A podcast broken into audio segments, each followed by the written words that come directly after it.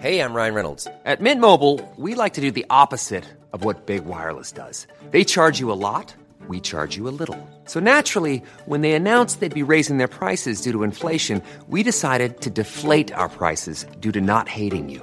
That's right. We're cutting the price of Mint Unlimited from $30 a month to just $15 a month. Give it a try at mintmobile.com slash switch. $45 upfront for three months plus taxes and fees. Promo rate for new customers for limited time. Unlimited more than 40 gigabytes per month. Slows. Full terms at mintmobile.com.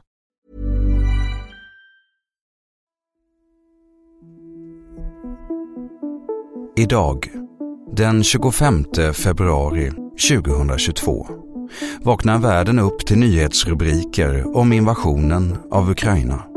Läget är ansträngt, människor flyr sina hem och i media sprids ord från Rysslands ledare Vladimir Putin. Inte sedan andra världskriget har Europa stått inför en liknande situation. Och just dagens datum blir intressant att titta närmare på i relation till en annan ledare. Du lyssnar på Idag för ett tag sedan, en produktion av Novel Studios. Att utses till ledare för ett land utan att vara medborgare i det var en gång i tiden ingen ovanlighet. Dagens svenska kungahus härstammar till exempel från en tillsättning av den franske marskalken Jean-Baptiste Bernadotte. Men i modern tid är nog medborgarskapet ett absolut krav i de allra flesta länder. Ett land som USA kräver dessutom att du måste ha haft ditt medborgarskap från födseln. Andra länder som Sverige och Tyskland gör det inte. Den 25 februari 1932 beviljas en 43-årig Adolf Hitler sitt tyska medborgarskap. Han har varit statslös i några år efter att ha avsagt sig sitt österrikiska medborgarskap men har ändå stått som ledare för det högerextrema nationalsocialistiska tyska arbetarpartiet, NSDAP, i mer än tio år.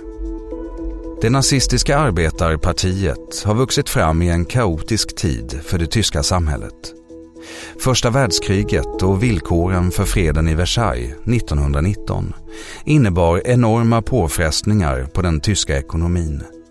1932 har landet världens högsta arbetslöshetssiffror. Enligt uppgift så mycket som 30 procent. Därtill har Tyskland fått ta på sig skulden för första världskrigets utbrott. Något som ses som en självklarhet av segermakterna. Men mindre så av många tyskar.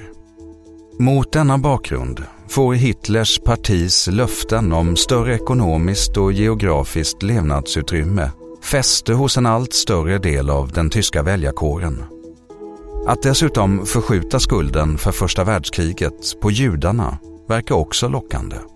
I synnerhet i kombination med den rena propaganda och det våldskapital nazisterna visar upp och hotar med. I valet 1930 får det nazistiska partiet drygt 18 procent av rösterna.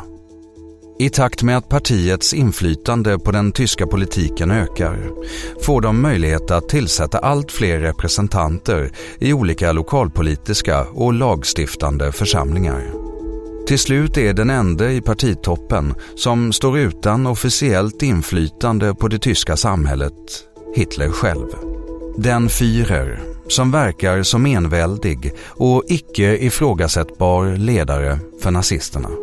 Helt enligt deras egen ideologi om en stark statsorganisation ledd av en enda ledare med diktatorisk makt. Partiet försöker vid upprepade tillfällen få Hitlers tyska medborgarskap godkänt.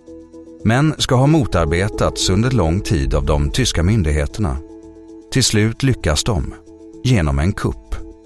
Den nazistiska inrikesministern i fristaten Braunschweig utser Adolf Hitler till ett sorts regeringsråd vid fristatens delegation i Berlin. I tjänsten ingår ett tyskt medborgarskap. I juli samma år går Tyskland åter till val. Det nazistiska partiet får över 37 procent av rösterna och blir den tyska riksdagens största parti. Den 16 februari 1933 säger Adolf Hitler upp sig från sin tjänst som regionalt regeringsråd eftersom han nu för att citera historikern Dick Harrison, fått ett betydligt bättre jobb som rikskansler. Betydelsen av dagens datum, då Hitler skrivs in som tysk medborgare, bör inte underskattas. Medborgarskapet gör att han lyckas ta sig till makten genom ett demokratiskt val. För att därefter, steg för steg, släppa lös sitt diktatoriska styre över landet i enlighet med partiets uttalade ideologiska övertygelse.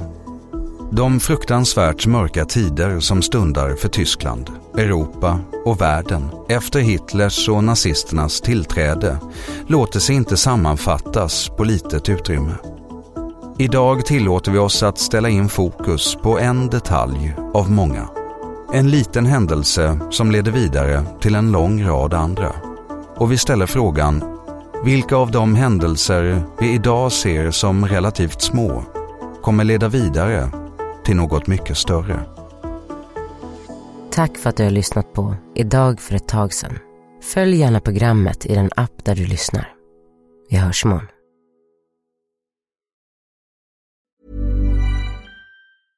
Hi, this is Paige from Giggly Squad, and I want to talk to you about Splash Refresher and my water intake. Okay, so you guys obviously know that I'm a hydrated girly, but sometimes when you drink that much water, it starts to just taste bland, and you're just like, I need something to spice it up. That's why I love Splash Refresher. It has zero sugar, zero calories, and it's a splash of sweetness. And they come in five different flavors. They're so good. Wild berry, acai grape, pineapple mango, lemon, and mandarin orange. My favorite is the wild berry because I just I just love a berry. So if you're like me and you're drinking water all day, then try Splash Refresher. It's going to absolutely change your water game and it's good for you.